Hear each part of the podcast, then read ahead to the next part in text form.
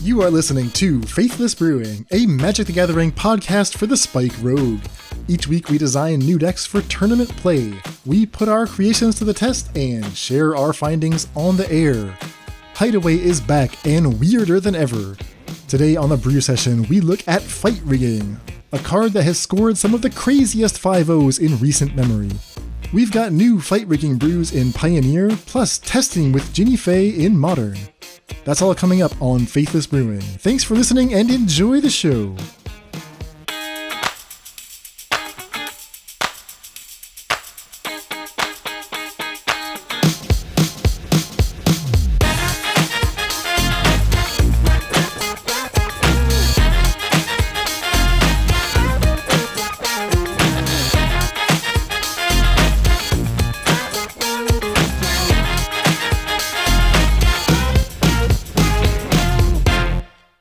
Welcome to the Faithless Brewing Podcast. I am David Robertson coming to you live from the Twin Cities, and I am joined by the CEO of the Faithless Brewing Podcast. He is Caved In Online, Daniel Shriver. What is going on, my friend?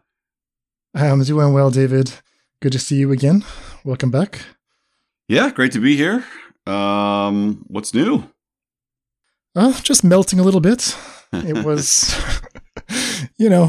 only 90. Feels like 98 or whatever in North Carolina. It's that time of year. Yeah, it's supposed to be 101 degrees in Minnesota on Monday. So it went from a very cold, like a historically cold April, to a freakishly hot summer all of a sudden. There was really no spring. It was glorious, though, the 2 days that were spring-like. Winter gave spring a miss and went straight on into summer and climate change. Well, it's the end of days, all right, but, we have to brew through it. That's kind of the only way to survive. Yeah. So we have a bunch of stuff to talk about today, but before we get into looking at new cards, looking at our card from last week, which was the Voters card, Ginny Fay, Jetmir Second, we need to do a little housekeeping at the top, and that is, first of all, to welcome our two newest patrons. They are Dylan J. and Tuan Tuan. Welcome to both of you. Thank you very much for your contribution, and welcome on board the Faithless Brewing Brew Train. Yeah, thank you very much, and welcome to the Faithless family. If you're a fan of the show and want to support what we do here at the podcast, Patreon is the best way to do so. You can make a pledge at any tier you like. That can be $1 a show. You get access to our Discord channel. We've got an awesome community there of crazy brewers. You've got other perks as well. If you are interested in merch, we've got tokens, we've got playmats. All of that you can find at patreon.com/faithlessbrewing. Also got other stuff in the works. We've launched a YouTube channel recently. I've been putting our podcast there and also been working on getting some gameplay up so that if you want to follow along as we're talking about the list we tested and just want to see how they actually performed, you can find those videos now on YouTube as well. I'm going to be talking about some Ginny Fay decks today, and I believe I should have the League gameplay up by the time this episode goes live. I've got a spicy one. It's got a lot of gingerbread cabins, I'll put it that way. I noticed that. I kind of went nuts on gingerbread cabins. Very food-themed week for me. Yeah. So yeah, check out the YouTube channel.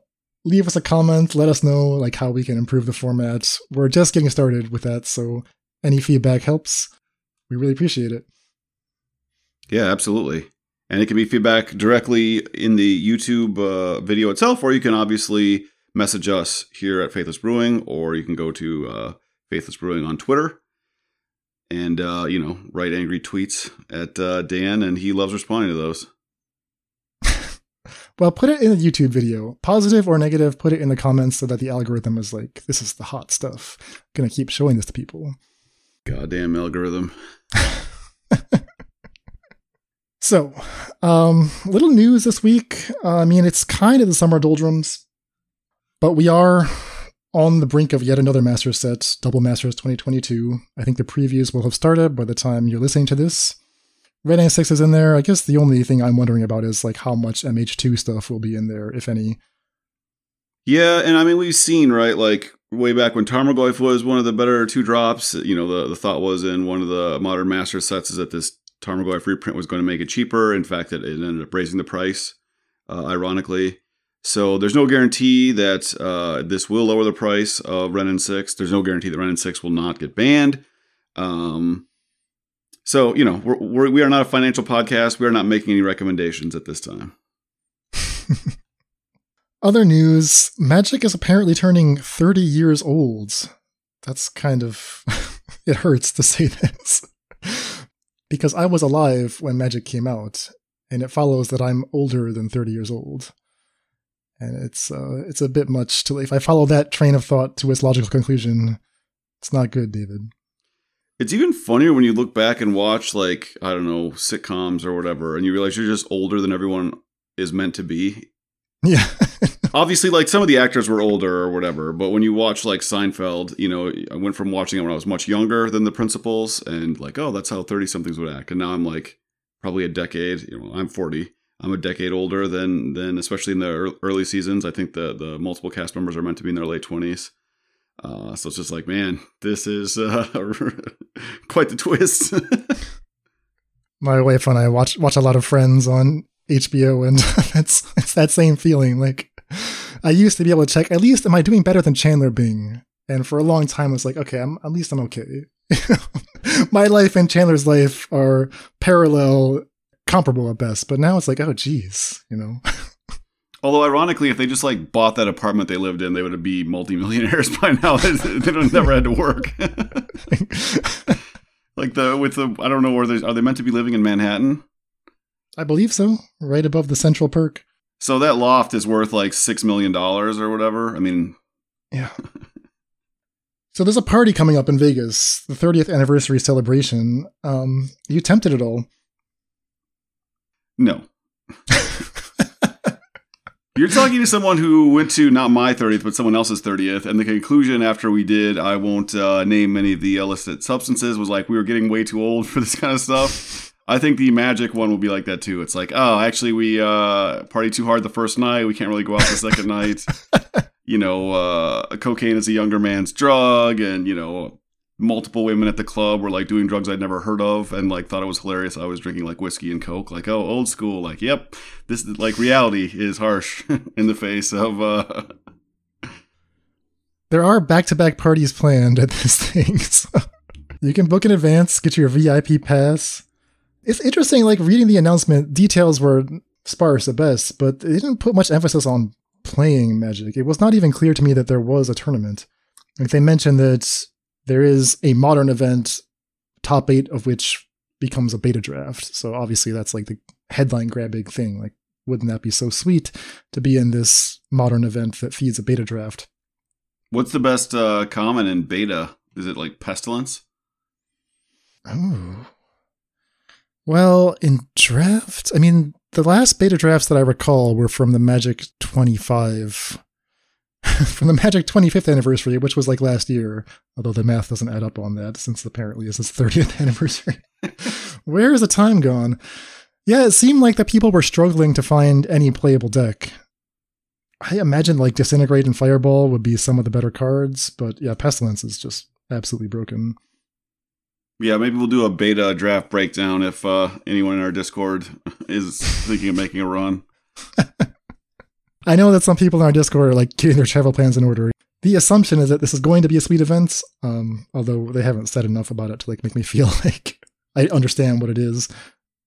If you're a true drafter, do you like take Pestilence over off-color mocks because you're really trying to win, or like that's like a Ben Stark move?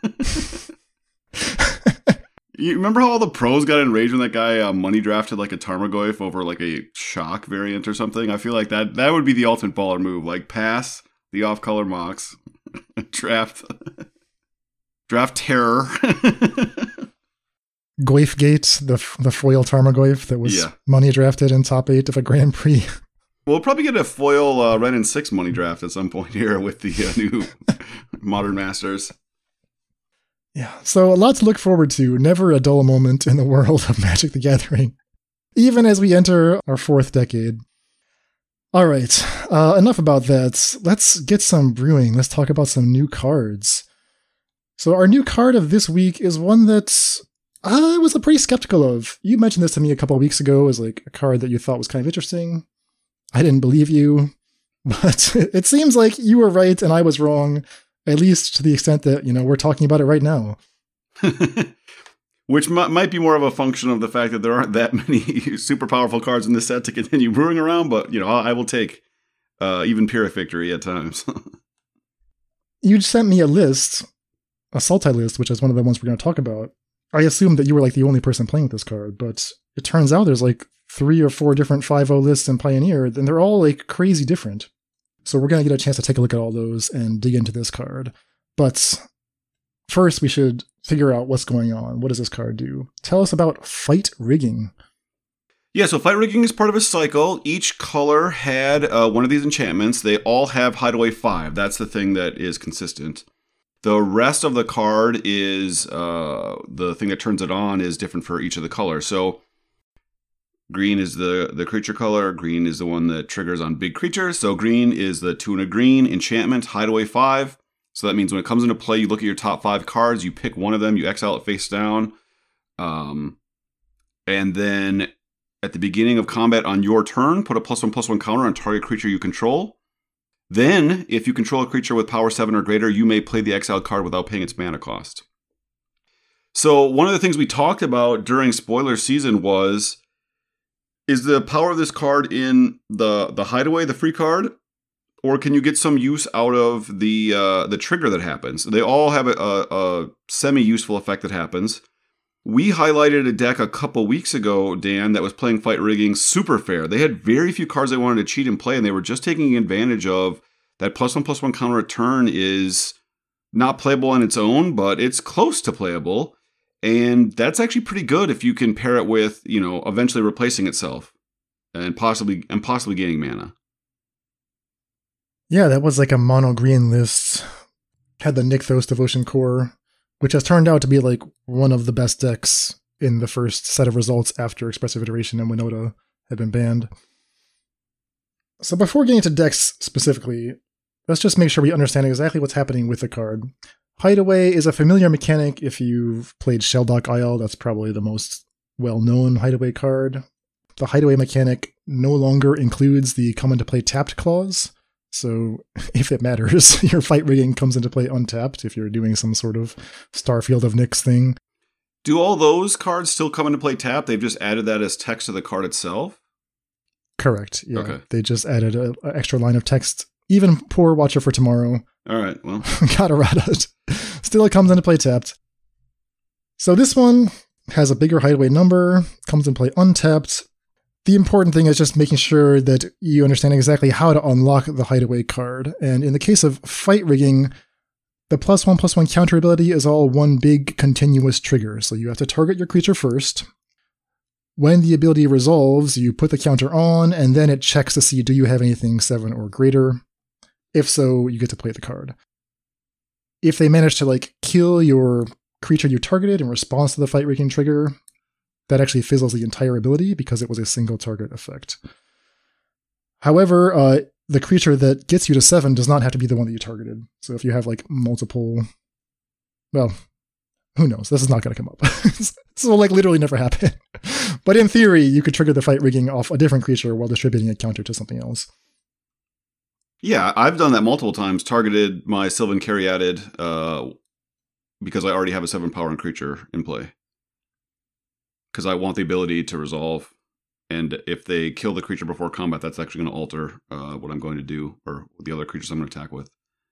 But like strategically, did that actually help you? Because like if they killed the creature that you were not targeting, you still wouldn't have had a 7 power creature anyway. So you just got a free counter on the Caryatid, basically? Yeah, and I had the ability to sack a fetch land to pump my my mammoth.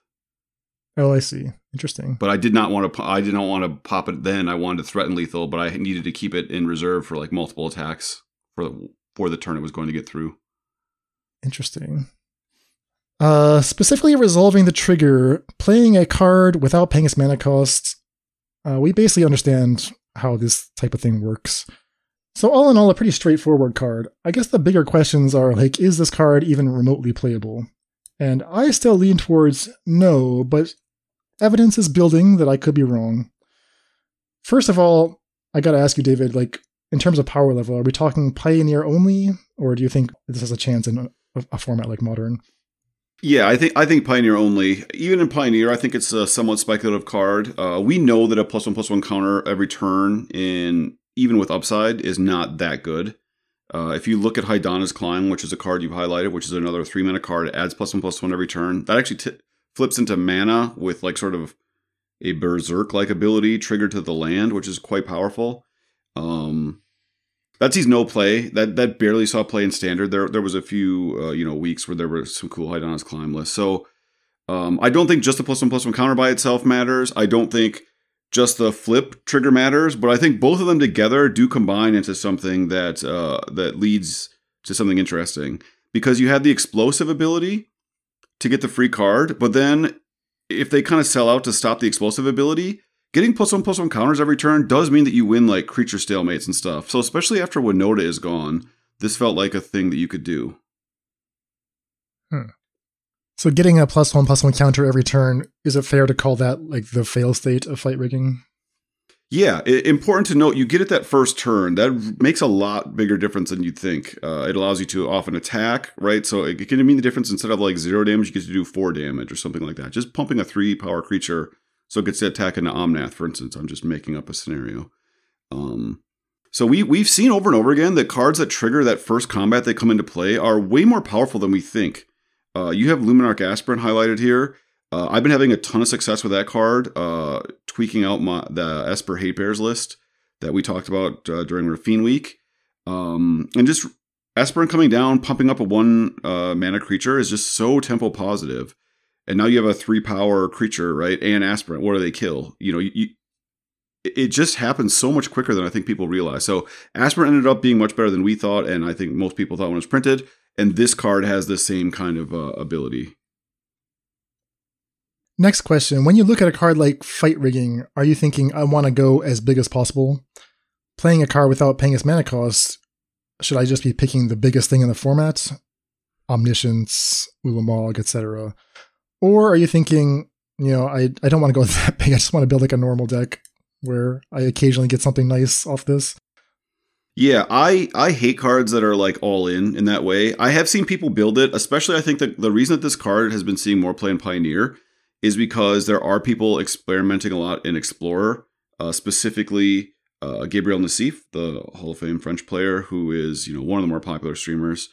I think once, unfortunately, people really need to see like proof of concept that something can be done, and then once they see that it can be done, then they are more willing to try it.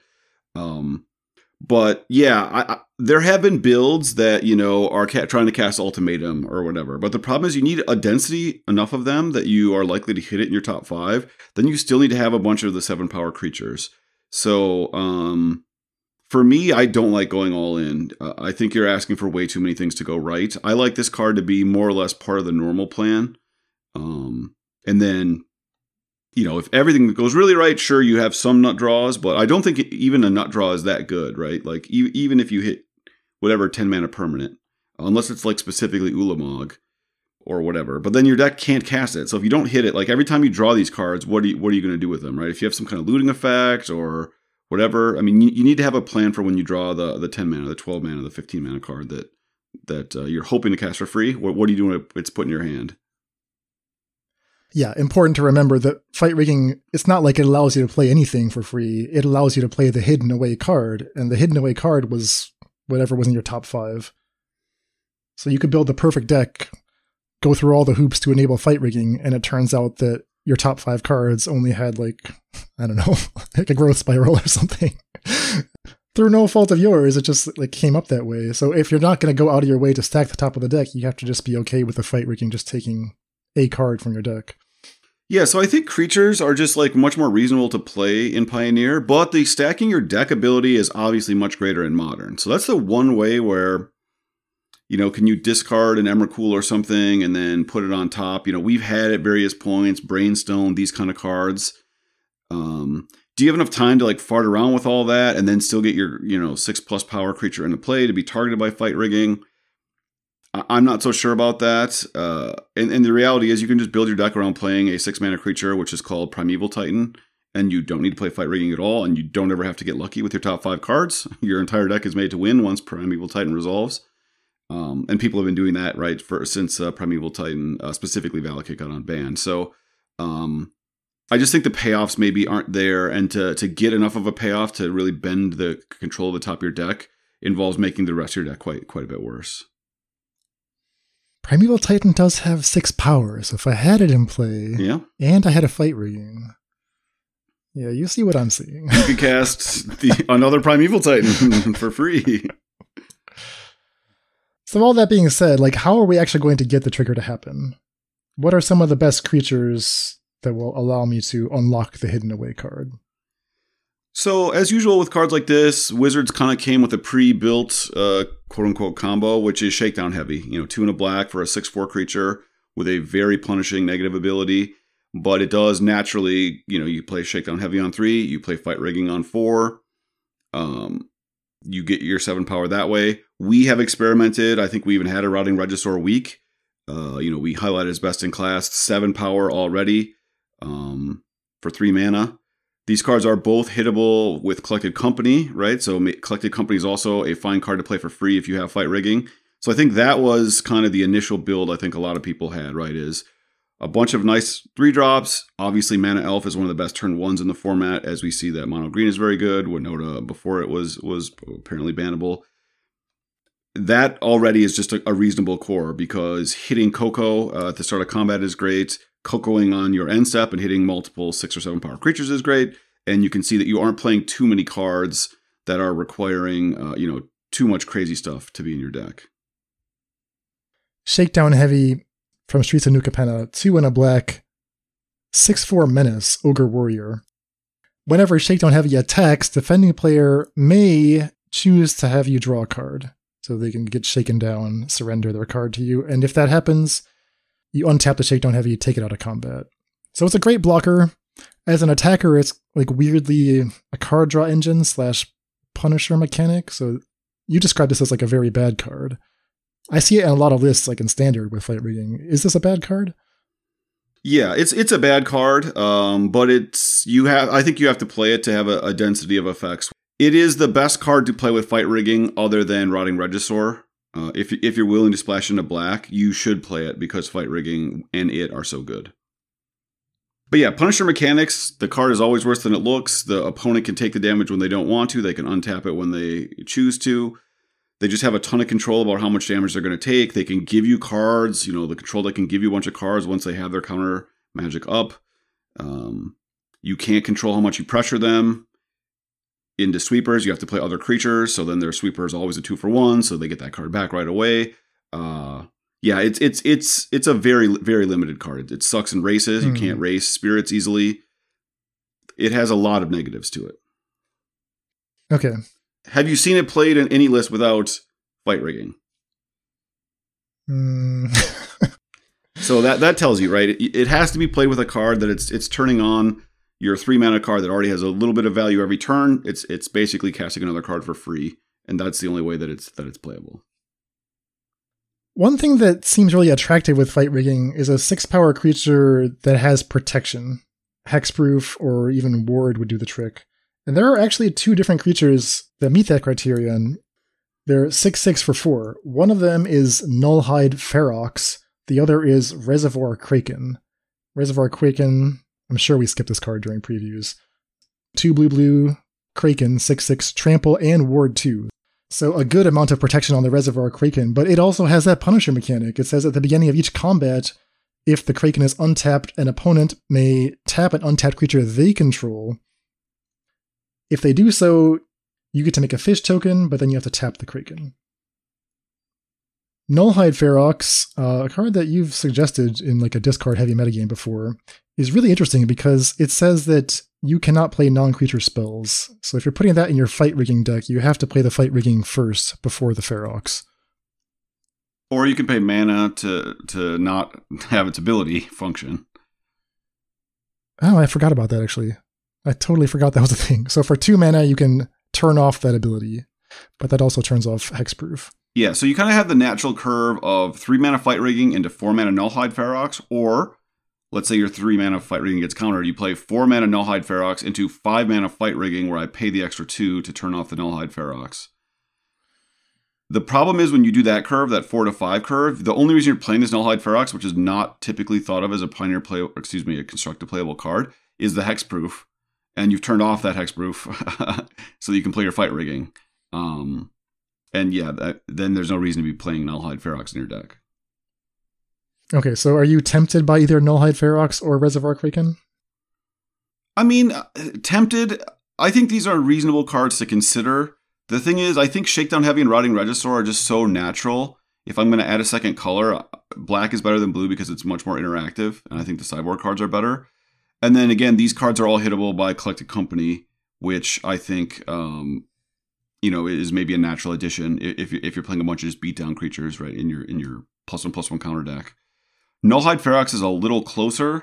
I don't think right now the way the format is set up it actually interacts that well, but it's certainly a possibility. You really don't want to play any other hits though. You don't want to play Collected Company in that list. You don't want to play Great Henge, which is a card that I really liked in the Fight Ring list that I built that we'll talk about. So all your hits have to be creatures at that point. Any other giant 6 or maybe 5 power creatures that you think we should be aware of? So the key card I found that I haven't not seen that many other people playing with is Kazandu Mammoth, which is like a hidden 7 power creature if you play Fabled Passage. And even without, it's functionally a 5 power creature if you have a land drop. So it can actually get there pretty quick. And you want to play a bunch of mana sources anyway, but it's also a hidden creature. So yeah, I was super impressed with Kazandu Mammoth. That's a card I think people should be considering.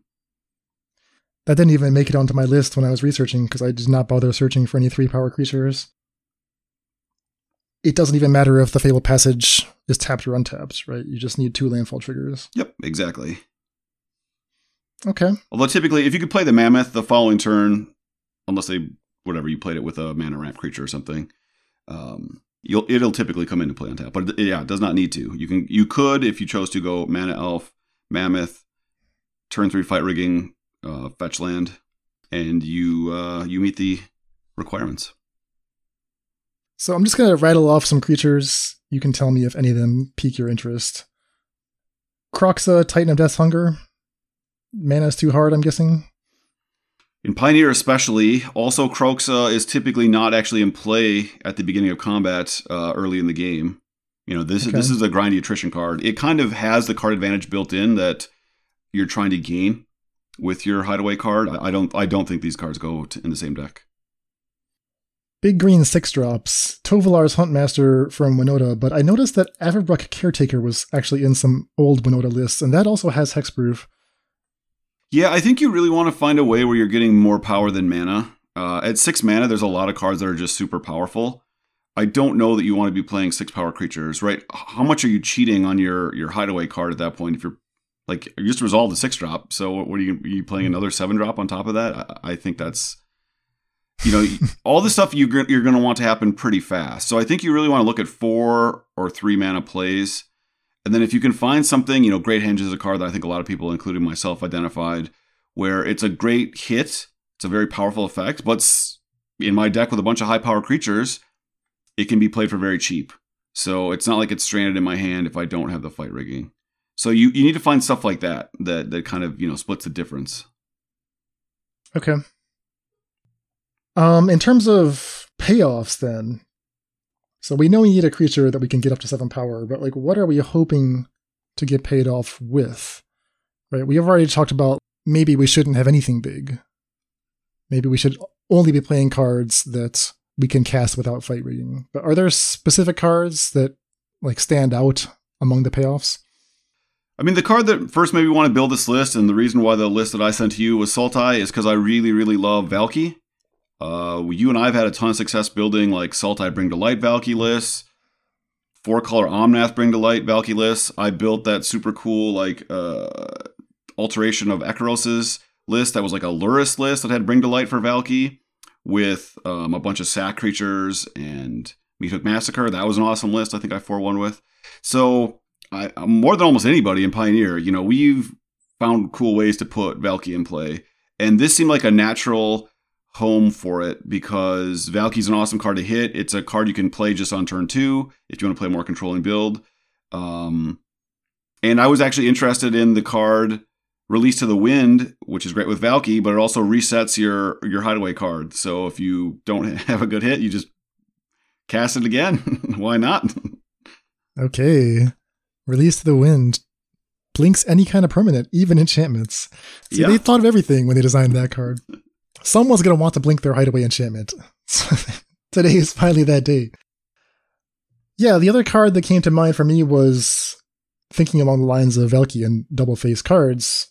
Turntimber Symbiosis seems like, you know, a reasonably valuable payoff that I can put into my deck at almost no cost. Almost. And then I just have like a little more chance of my top 5 cards getting something really impactful. If I want to be really frisky, I could try the blue one too. Seagate Restoration, or maybe even the white one, Amiria's Call. Yeah, exactly. And again, so those conditional things, sometimes you're just going to play those as mana, that's fine, and sometimes you're going to get something sweet out of them. Those are perfect examples of things that never get stuck in your hand. In terms of other synergies, there's probably not much to do with the fact that Fight Rigging is an enchantment, but distributing +1/+1 counters, I mean, there's a million cards that deal in that business. You could probably find a selection of cards that like actually actively want to receive +1/+1 counters. Fight Rigging is not fast enough to like make it worth it for that alone, but if you could come up with a deck that, you know, is built around a +1/+1 counter theme and can actually enable Fight Rigging in a reasonable, you know, timely fashion, it might have a home there as well. Yeah, absolutely. All right. Deck lists. What do you got for me? All right. So like I said, I really was interested in playing like a more mid-range version that allowed us to go over the top. So I wanted to play 4 Push, 4 Thoughtseize. So I'm playing no Mana Elves. My 2 drops are Valky and Sylvan Caryatid. Caryatid helps us with our mana. It also just is a home to get pumped if that ends up mattering with your... I've gotten up to 5 power, I think. I've never gotten up to 7. And then our 3 drops. 4 Fight Rigging, 4 Shakedown Heavy, 4 Rotting Regisaur, 4 Kazandu Mammoth, 3 Release to the Wind. And then our like other hits are 3 Great Henge, 1 Turntimber Symbiosis.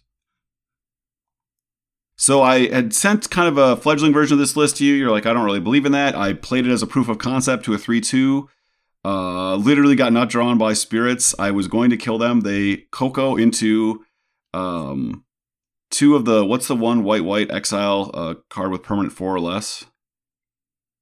Skyclave Apparition. Yeah, so they cocoa into 2 Skyclave Apparitions to kill my 2 attackers. I play a blocker with, I already had...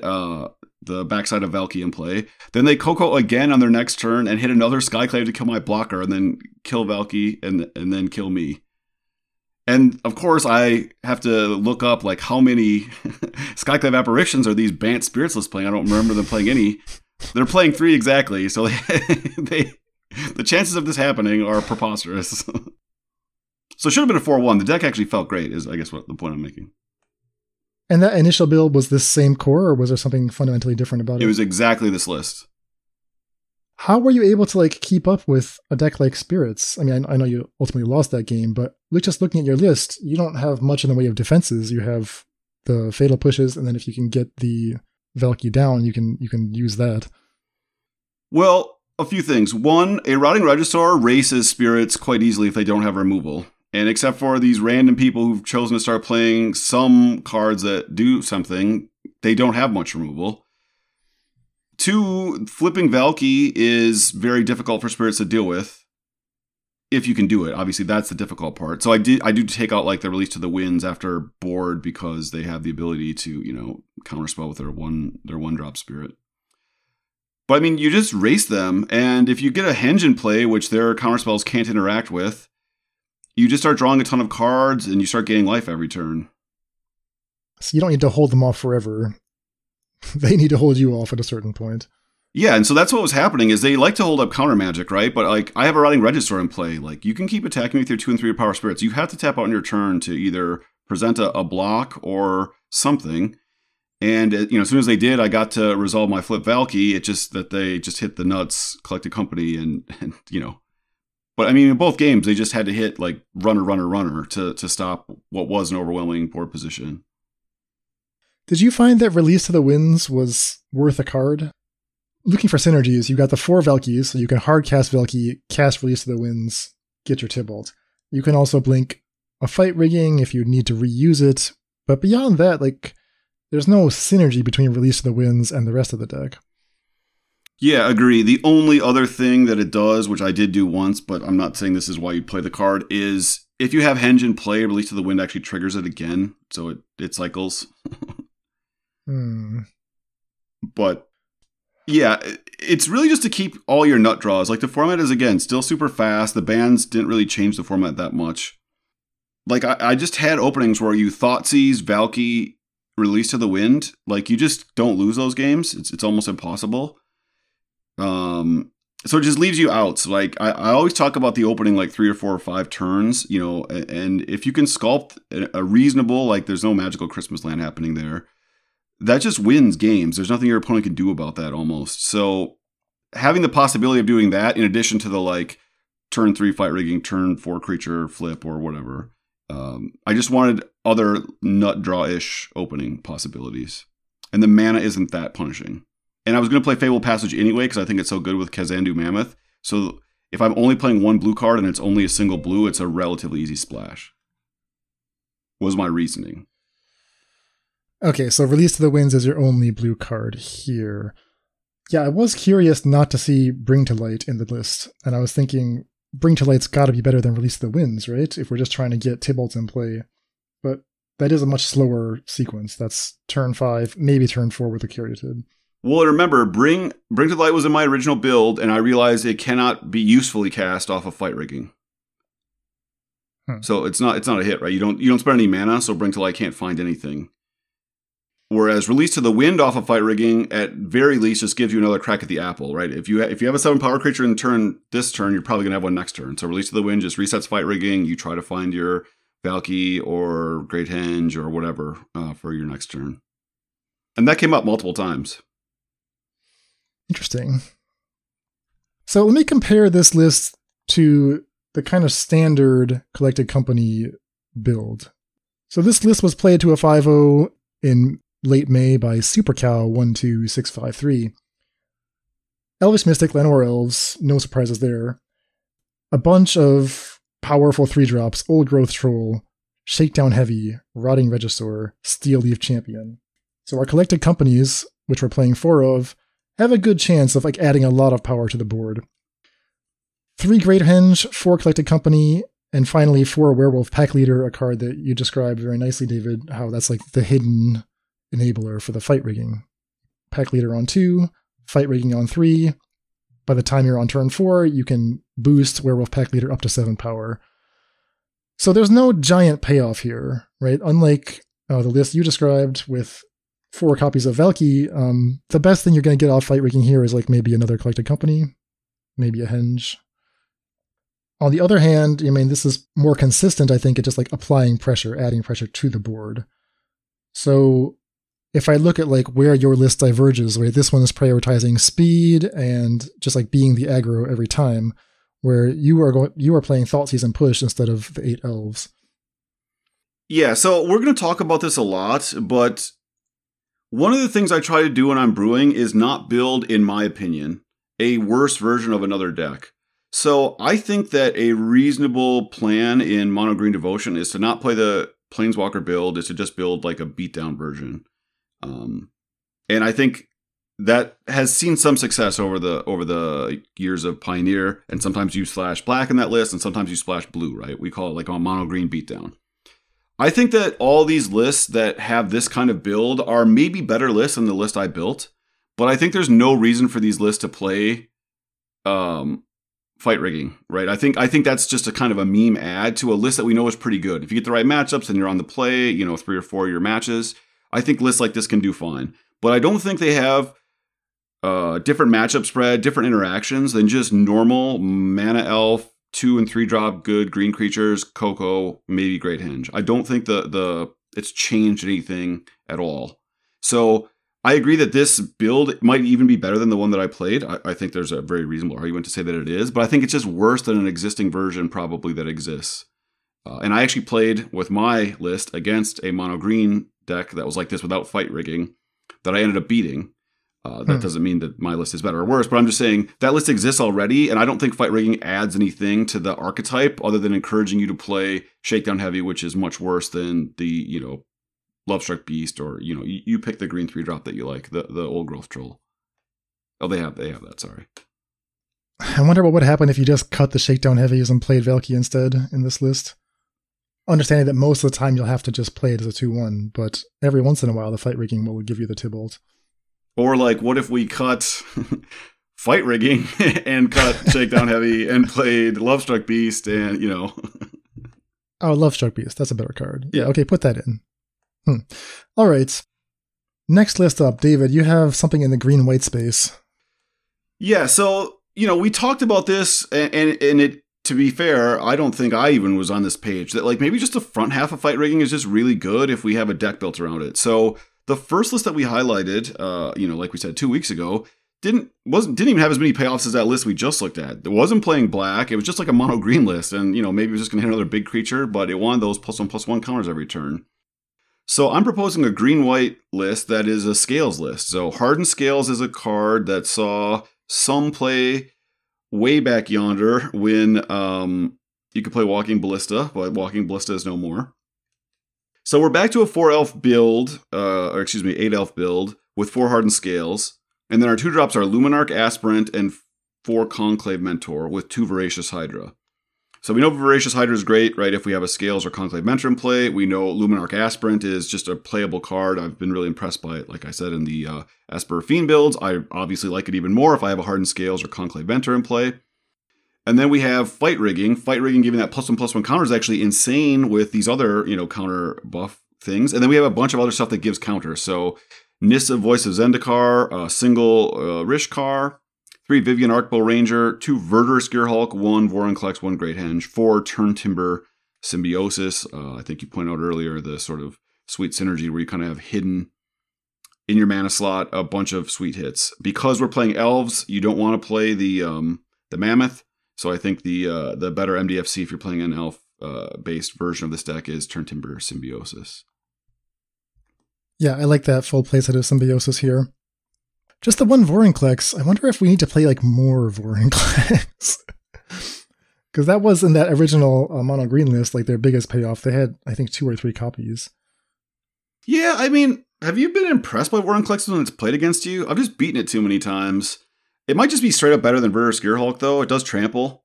I guess in my mind, I was like, because of the timing on fight rigging, I guess you still get the haste, but I was just thinking, if you hit a Verdurous Gearhulk with, whatever, 1 Hardened Scales in play, you have a couple creatures, you get all those counters distributed and doubled. Vorinclex doesn't actually add any +1/+1 counters when it comes into play, so it doesn't actually do anything with Hardened Scales until your whole next turn.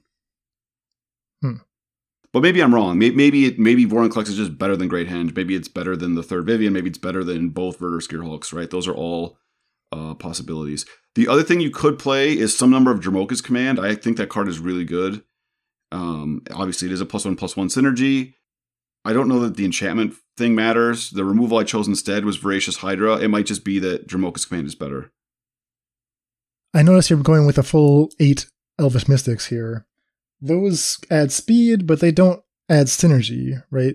When you're playing a card like Hardened Scales or Conclave Mentor, you're really gambling that the investment you put into that cardboard is going to pay off with like the rest of your deck just feasting on +1/+1 counters. There's like this trade-off, right? Like if you want more +1/+1 counter density, you have to cut the Elves. I see you're prioritizing speed in this configuration, but would you consider like maybe we just want like Stonecoil Serpents instead? Hangarback Walkers. Yeah, the problem with all those X spells is they're really bad under your fight rigging, right? So those aren't fight rigging hits. Also, I do want a lot of bodies to absorb counters from Aspirant and Nissa. and Verdurous Gearhulk. So I think if you cut the elves, then that leads to a cascading series of choices, which might be correct that you're outlining. But I do think with fight rigging, it's really important to get it down as early as possible because you want those counters as early as possible. Yeah, well, I mean, the elves are not great fight rigging hits either, so I guess it's like this, they're like the luxury slot. But if they're necessary for a deck like this to even compete, then I start to have a little bit of concern. Would you consider like Incubation Druid instead of elves? Yeah, you have a list here highlighting Incubation Druid, which I don't think is actually like playable, but it's an interesting idea. I think you highlighted, what is the red-green enchantment that adds +1/+1 counters, and you were trying to do all kinds of crazy stuff with Incubation Druid? Invigorating Hot Springs. Yeah. I think 2 mana for an 0/2 that can be targeted is just in a really terrible spot, especially in a deck with no interaction. Mm. You just can never beat red-black because they get to stomp it. Incubation Druid is much slower against... like mono green, you're not playing push or Thoughtseize, so you don't have disruption. So I think you kind of need to lean on some kind of super efficient spell, right? The first list I proposed was turn 1 push Thoughtseize. The turn 1 I'm proposing for this list is turn 1 mana elf. So when you get away from that, you really need to play catch up. We've talked about this, right? Like these growth spiral lists, you really need to be doing something powerful, and Omnath is one of the few things that can kind of catch you up from lost board states. We now don't have expressive iteration to counteract the fact that we have to play all these mana sources when we start taking turns off to play big mana type of effects on 2. So I get nervous when we're talking about, the dream for Incubation Druid is you don't do anything on 1, you play Incubation Druid on 2, you play Rigging on 3, and it functionally is a free spell if they didn't kill your Druid. And then you need another 3-drop to play there. That's your like nut draw, and that's not very good in my mind, I guess is my point. Fair enough. Well, since you mentioned it, let's just take a look at this Incubation Druid list. This comes from Explorer. That's the true-to-tabletop arena format, but it has a smaller card pool than what is available in Paper Pioneer. I believe this came from a French player whose name escapes me right now, but they played it to pretty high Mythic within the last week. They were using that interaction we're talking about, Incubation Druid plus Fight Rigging, to unlock a lot of mana. One way to get around the fail state of fight rigging, like drawing all these ramp cards instead of hiding them away, is like, what if I just have a bunch of ramp in my deck? So that if I draw like a 6, 7, or 8 mana payoff, it's not just a dead card in my hand, I can maybe actually cast it and win the game that way. So working in that sort of cheating/ramping space is kind of interesting to me, and I feel like this list somewhat achieves that with Incubation Druid and Fight Rigging. That being said, they do have to play cards like Shakedown Heavy, Reservoir Kraken, the one we talked about, to enable the Fight Rigging, and that's not so good. But what really intrigued me was that their payoff of choice was Emergent Ultimatum, which only costs 7, so it's like sort of plausible to imagine myself just ramping up to 7 with my Incubation Druids and my Llanowar Elves. Yeah, I mean, Explorer isn't a format, so I don't really know what's going on here. I agree with you, though. Like, if you have time to play Incubation Druid, and, I mean, the only +1/+1 counter source they have is Fight Rigging, right? Am I missing? Great Henge, I guess. If you played it with Henge, right? So on turn 5, you can play a 1/3 that taps for 3 mana. You're playing 27 mana sources. You're not playing a lot of ability to manipulate your draw. This list looks really tough to me. I obviously can't disregard the success that it has. I like Emergent Ultimatum as a possible hit. And of course, then the one of Vorinclex makes a lot more sense, right? Because you're going to play Vorinclex with your Kiora Best the Sea God, right? With your Liliana Dreadhorde General. I just think you need a lot of stuff to go right. And people playing on the ladder, every time I watch ladder play, it just does not seem like representative of like highly competitive Magic. Yeah, I think that's fair. The only other copy of this list I saw was someone played it in a MPG Melee event to like a 1-2 finish. So maybe it still needs a little bit of work. I mean, you and I have a weird love for Incubation Druid, though, so, like, I'm willing to get suckered in on that. I need another +1/+1 source other than for Fight Rigging. Like, that...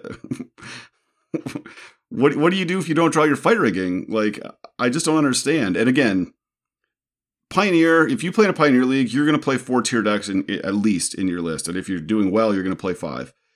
And those people are ready to kill turn 1 Mana Elf. Like, turn 2 Incubation Druid is literally dead. Just put it in the graveyard and tap one of their lands and pick a card from their hand at random. So, yeah, I just... If it goes right, this looks sweet. I always am down to try out Incubation Druid, but I mean, I think if people play a list like this, they're going to have a bad time in Pioneer. Speaking of Pioneer Leagues, there are 2 more Fight Rigging lists that did manage to go 5-0 in actual Pioneer Leagues on Magic Online. They're both different degrees of insane. Like, yes. These lists are actually crazy. I was glad you highlighted these. These are absolutely wild, but they are in a real format, so I choose to believe in them. Let's start with the Black-Green from Lucas Giggs, who is like a player that, you know, I recognize their name. They should know better than to play something like this. I don't know how they managed to 5-0 with this. This list is insane. It has 12 Mana Elves, Elvish Mystic, Llanowar Elves, and Gilded Goose. Yes. So we really, really, really want to start off. I mean, every game you imagine you'll start off with the Mana Elf. Yes. What do you do with that? What's your big 3-drop? It's just the Fight Riggings. 4 Fight Riggings, 2 Kiora Behemoth Beckoner. Kiora also profits off creatures with high power. So there's some like cross synergies there, but there's no Great Henge in this list. 2 Rotting Regisaur. Yeah, 2 Rotting Regisaur. Not 4. So we only have 8 3-drops. 12 Mana Elves, 8 3-drops. There are 4 Valkyrie, God of Lies. So you can get those as like a Fight Rigging payoff. And then there's just like a bunch of crazy expensive creatures. 4 Nullhide Ferox, 4 Massacre Worm, 2 Noxious Gearhulk, 2 Dreadfeast Demon, and 3 Turntimber Symbiosis in the mana base. Okay, so let's focus on the positives first. The Turntimber Symbiosis is a lot better in this list than like the what we would call the more responsible Coco list, because we are playing better creatures. So that's a positive. Not playing Henge seems insane to me. Not playing more 3-drop seems insane to me. I don't even think Massacre Worm is good against a single deck in the entire format. You know, it doesn't kill most spirits, so it's not a good sweeper there. There aren't like white weenie decks. Mono red, it, you know, has a few creatures, but it's not a very creature heavy deck. It's very spell heavy. So I'm not sure what Massacre Worm is all about here. It kills a lot of your creatures. Oh, actually, it only hits the opponents. Oh, it only hits your creatures. Okay, fine. Yeah, so your goose is fine. The goose. So, okay, it doesn't kill your creatures, but there's really very, very few decks, I think, that Massacre Worm punishes. It's not a sweeper, as we think about it, against literally anything. Like, it's not good against mono green. I don't even know what it's good against. It is a shocker to me. I didn't even realize this card was legal in Pioneer, but yeah, there it is. I guess it was reprinted in M21. The sideboard here, they've got like additional options for you to Fight Rigging into. They have 2 Sire of Insanity, 2 additional Noxious Gearhulks if the first 2 in the main deck were not enough, 4 Distended Mindbenders. This card, it has a cast trigger, so if you Fight Rigging off of it, you do get the Distended Mindbender double Thoughtseize effect.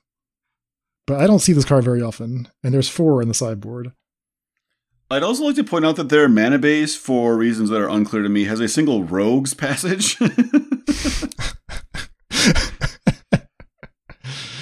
Yeah, 4 Skylasher, so they acknowledge that Massacre Worm doesn't do anything against spirits. They got to play 4 Skylasher.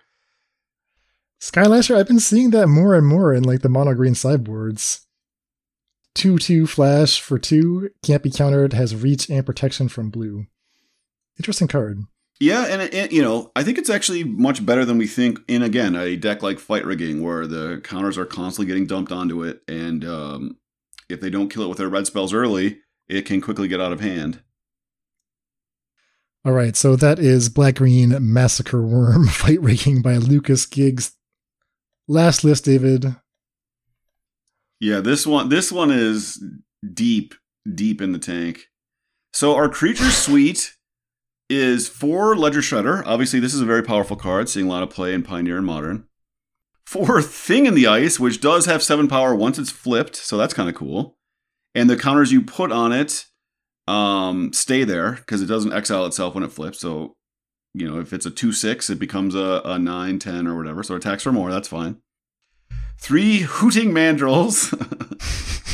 And then the ultimate payoffs are Ulamog and Emrakul. So 2 Ulamog, the Ceaseless Hunter, and 3 Emrakul, the Promised End, the Pioneer Legal Emrakul. And then to support all that, they have Blossoming Defense, which is cool. It protects our creature from removal, gives it a temporary +2/+2. Consider Opt and Otherworldly Gaze. You know, help fill the graveyard for your Hooting Mandrels. Turn on your, or flip your thing in the ice. And Otherworldly Gaze, I think, is maybe a, you know, EOT, Otherworldly Gaze, to make sure your Fight Rigging hits one of your 5, you know, big boys. And then 4 Simic Charm, which again can give you a temporary +3/+3 bonus, which can turn on your Fight Rigging, or it can protect a creature. It can give hexproof. And they have 1 of Omniscience, so it's like the 6th, I guess, Eldrazi kind of. This is just an absolutely wild list. They are playing 19 lands. They're not even playing the 4 green, you know, find a creature from your deck. They're out on that. They don't even want that as a free roll. They're playing a couple of lands that come into play tapped. So they have 19 lands. Temple of Mystery comes into play tapped. They have 2 of those. Yeah, this is craziness. This is insanity. All right, so Thing in the Ice is a good creature that has 7 powers. So in order to enable that, I need Considers and Opts. And once I have Considers and Opts, I can play Ledger Shredder. Yes. I can play a Delve spell, but drawing cards doesn't help me because I want to actually like cheat things into play. I don't want to draw my Ulamogs and Emrakuls. So we're not drawing cards. We're instead going to delve to play Hooting Mandrels, which is only a 4/4. It's only a 4/4. So then we need to, like, also additionally, in addition to Hooting Mandrels, buff it with a Blossoming Defense or a Simic Charm. Then we trigger Fight Rigging and get one of our 6 big payoffs, Emrakul, Ulamog, and Omniscience. But we have the Otherworldly Gaze to go digging for it. Yeah, I mean, I don't hate this list. I don't love everything it's doing. It's playing no interaction. I don't know if you need the Omniscience. I guess Civic Charm is also kind of a bounce spell, and maybe you're having to do that defensively, you know, at certain points. Yeah, Hooting Mandrels is only a 4/4, but putting +1/+1 counters on trample creatures is actually really good. Once you get it to 5 toughness, it's actually quite good against red and red-black. They don't have that many ways to kill it. Yeah, like you said, Thing in the Ice and Ledger Shredder +8 cantrips is not like, you know, that's a great start to a deck. The rest of this stuff is so interesting, though. Like, how do you decide on 1 Omniscience? Like, that's the number? Well, I mean, the second one is redundant once the first one is in play. Yeah. Yeah, I love this list. I love that they 5-0'd with it. I hope they continue to play it. The sideboard has 2 Stormwing Entity. Kudos to Twistling for the 5-0. Yeah, super sweet list. All right, have we left any stones unturned? I mean, is there like a hidden Fight Rigging deck that we just like haven't seen yet in all the cards and synergies we've talked about? I think if people are playing Hooting Mandrels in their Fight Rigging list, they've started to uncover almost all the... they've got all the angles covered. I mean, if I were going to dare to go to Modern, I could much more easily get to the 7-power threshold with cards like Death's Shadow, with Tarmogoyf, even Shadow of Mortality, maybe just Urza's Saga tokens. I could definitely see myself getting the Hideaway trigger in Modern, but is that actually worth it? I'm not sure. There are also creatures with like variable power and toughness, not just Stonecoil Serpent, but cards like Riel the Everwise, Catilda, Dawnheart Martyr, Adeline, Annex. I mean, these are cards that like I've seen them get large. I've seen like the Soul Sisters concept in Pioneer with Trellisara and Ajani's Primate and Voice of the Blessed get huge. I've seen Scavenging Users get huge. Like, are these somehow going to like find their way into a package where like they can satisfy the Fight Rigging? I think the problem with a lot of those cards is they involve another synergy piece to make them big, and so then you can't have Fight Rigging as well as another synergy piece, is my thought process. Yeah. Okay. I do want to highlight a card I was playing in my sideboard, which is Sarulf. At the beginning of your upkeep, you can choose to remove all +1/+1 counters that are on it and exile all permanents that cost that much. So that's actually kind of sweet as like a faux sweeper you can hide as a creature that can absorb counters. It can get +1/+1 counters from your opponent's stuff getting destroyed. But like it did sweep away my entire Spirits player's board. Like I just, it got a +1/+1 counter on my turn. I attacked. They had to trade.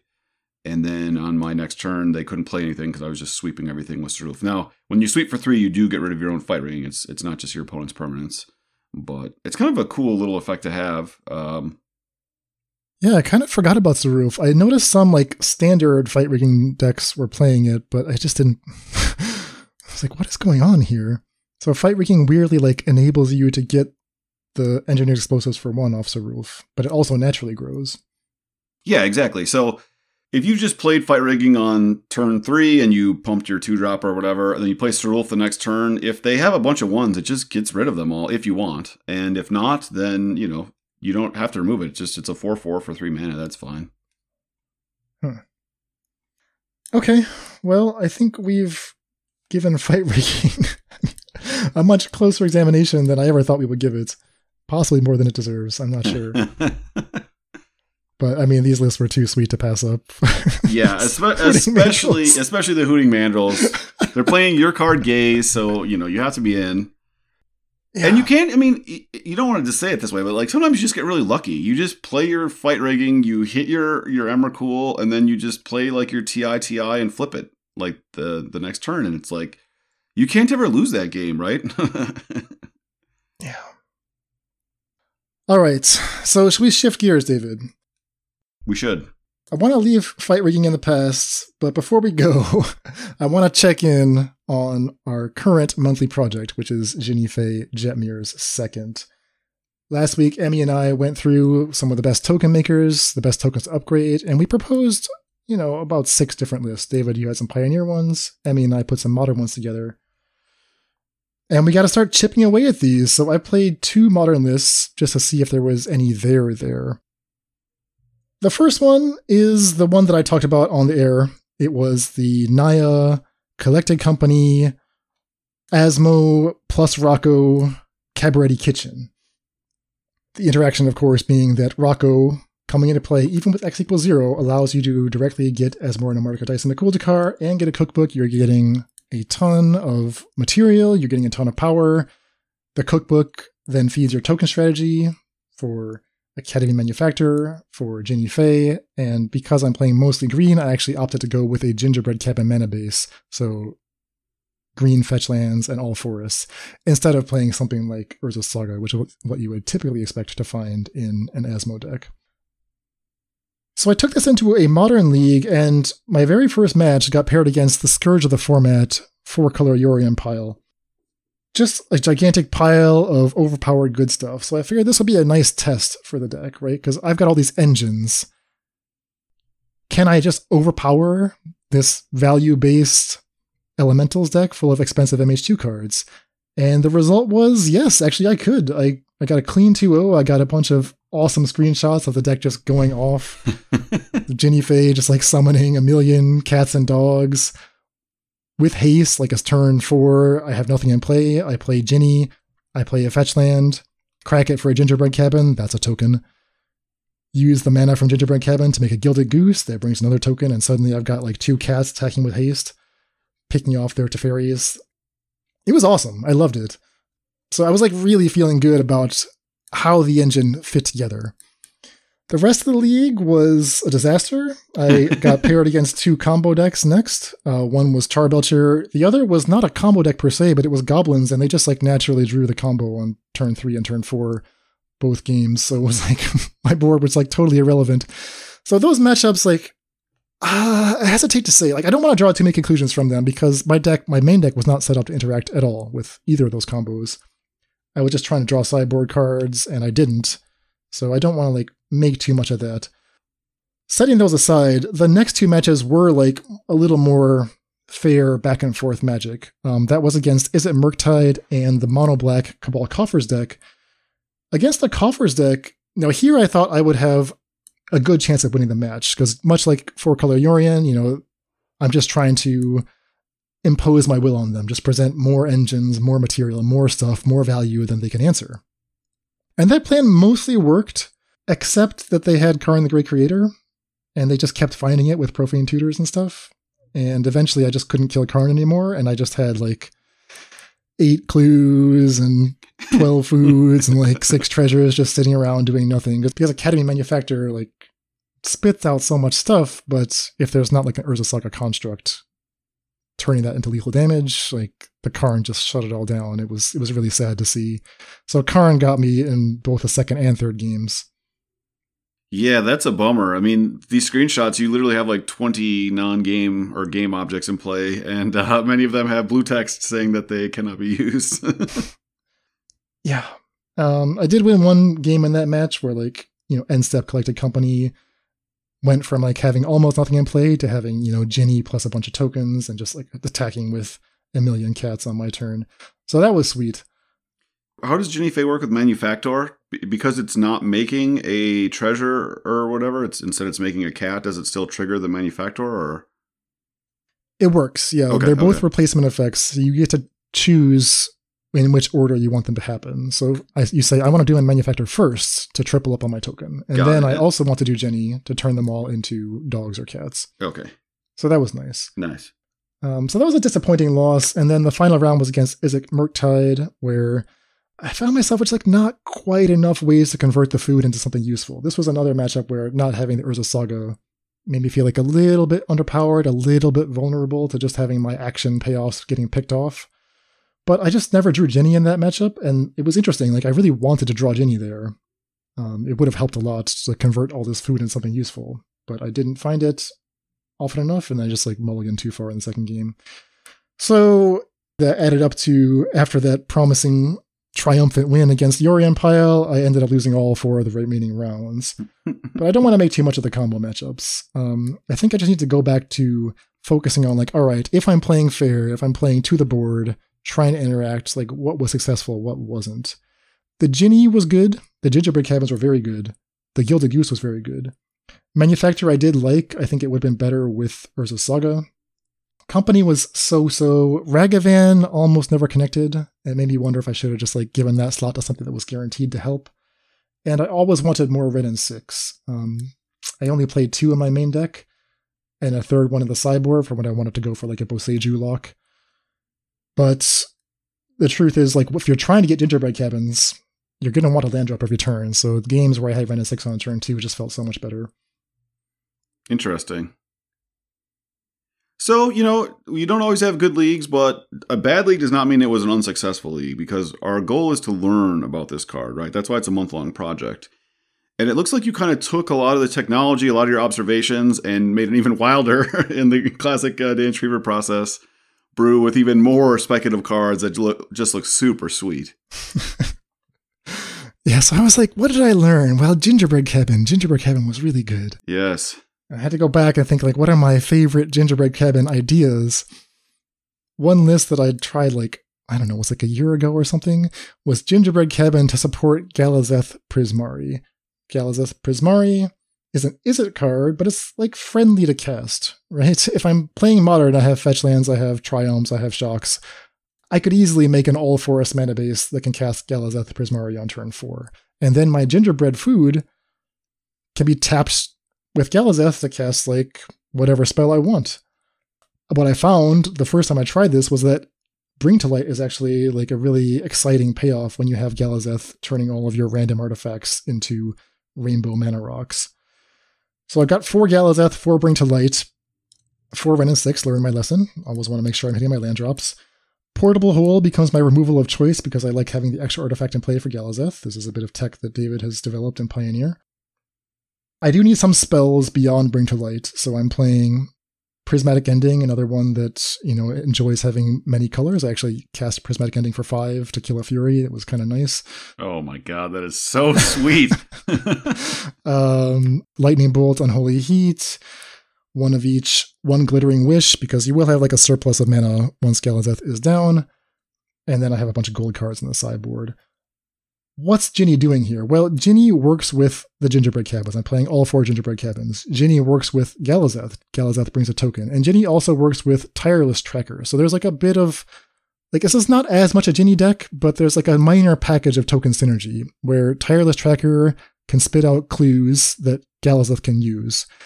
Or it can spit out clues that Ginny can convert into something else, or it can just make clues for value, because this is fundamentally a control deck that is happy trading resources and just trying to go one for one. And the final bit of spice is that I wanted like a little more to do with my food, so I've got a single copy of Shape Anew. You can bring to light for Shape Anew. Shape Anew can target your food token and get whatever artifact you want, although it turns out that I forgot that Portable Hole is in the deck, so you shouldn't do this. Like, you should not play Portable Hole and Shape Anew in the same deck. I literally was like, oh, this is such a sweet tech, because you have your Battlesphere here, and that actually makes 4 tokens, so you can make 8 haste power if you have Ginny Fay in play. I was like, that's so sweet, I never would have thought of that. But then you shouldn't be doing it, because Portable Hole is so good. Yeah, well, I've only played 3 rounds in the league so far, and Portable Hole, like, has been only so. So I'm actually okay, like, cutting the Portable Hole is actually side of the mountain some matchups, and I have cast Shape Anew a couple times. The Battlesphere has done some work. It's already won 2 games, so I have the Battlesphere triumphantly marching past a 5/7 Ledger Shredder and forcing them to chump with their 5/7 Ledger Shredder. I'm 3-0 so far. If these trends continue, we'll get this Ginny Fay Galazaz Bring to Light deck in the 5-0s. The problem is when people break down lists, of course, they don't think at all, so they just play the same list. And some poor unsuspecting fellow is going to target their clue from their tireless tracker with Shape Anew. They're going to be like, oh, this sweet mirrored Battlesphere. They're going to hit Portable Hole on an empty board and be like, what the hell? Exactly. Yeah. So I guess one card I'm interested in, and if I, you know, I'm not playing the list, and this list is so wild. I mean, who's to say what the right or wrong cards are? But it seems like I would want one Niv-Mizzet here. If we end up keeping the 4 Portable Holes, and we're looking for something to go over the top to like cut a Shape Anew, cut a Mirror Battlesphere, because you actually just randomly have a bunch of hits: Solar Blaze, Galazeth, Expressive Iteration, Ren and Six.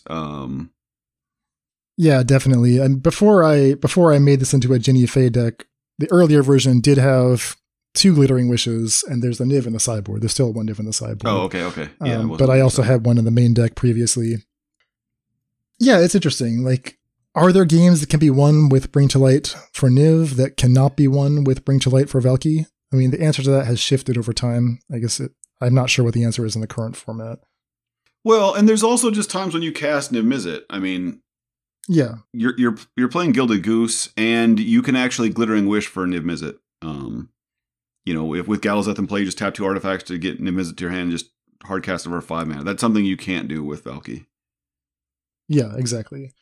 So I'm not sure. Like I've sided a Niv a couple times. I have the one on the sideboard, and when I take out the Glittering Wish for game 2, sometimes Niv has come in, but there's not as many Niv hits as like a typical Bring to Light Niv deck would have. Yeah, and that's where it's like, you're really a Bring to Light list, and Niv is just a powerful thing to hit that still lets you play your, you know, Gigantha. I guess you could always just play more Omnath. I mean, the card is just, can't be that wrong, right? Yeah, I mean, Omnath is like definitely the correct 4-drop, but, you know, I wanted to give Galazeth the chance to shine. Sure, and you want to Shape Anew into a Portable Hole sometimes. So. Exactly. Well, I really want you to like to get the 5-0. You'll have like 2 Portable Holes left in your list and 1 Mirror Battlesphere. You draw your Shape Anew, and you have to hit, you know, a blocker or something. So it's like, all right, this is the screenshot. This is what it's all added up to. Exactly. So how have you felt that Ginny Fay is in this list? Are you creating a bunch of tokens with her, or are you kind of winning like with the Bring to Light package more than her? Yeah, I have not like drawn her very much. It took me 3 rounds to even get her to actually stick. A couple times the opponents just like instantly kill her. Like hit with a counterspell. Game 1 against Murktide, they just slammed counterspell on Ginny Fay. They didn't even want to see what I was doing. So that was a bit disappointing, because I was gonna like get a gingerbread cabin and really, you know, get an impressive, you know, like just meaningfully pause and wait for them to congratulate me on my synergy, but they didn't. They just wanted to counter my Ginny. So the jury's still out. I mean, I feel like the way this deck is built, 2 Ginnies is probably the correct number, if any. 3, I put the 3rd copy in because I wanted to like draw it more often, but it's a lighter Ginny package here. Yeah, it's a super cool list. So stay tuned for the results of this league. We'll let you know how it all turned out next time. Or just like keep hitting a refresh on the 5-0s. I'm sure it'll show up one of these days. All right, so that's just a quick check-in on Ginny Fay. We will, of course, be saying more about it as we get more testing in and as we get more feedback from listeners and from people in our Faithless Brewing Discord. So if you got a Ginny Fay list you've been working on, we would love to see it. Yeah, absolutely. It's nice to see Gilded Goose in play again. Oh, yeah, it's so good with Ginny Fay. I mean, yeah. That was another card held in common between both lists that I tested. I love the Goose with Ginny Fay. Brings a token, and it can make tokens. Beautiful. All right, we're going to have to call it here. We'll have plenty more to say about Ginny in the coming episodes, and we'll see you next time. All right, take care, sir. Deck lists for this episode can be viewed at our homepage, faithlessbrewing.com. And tune in next week for our testing results. Support for this podcast is provided by brewers like you. If you like what we do, you can join our community at patreon.com/faithlessbrewing for Discord access, bonus content, and more. That's all for today. Stay safe, and we'll see you next time.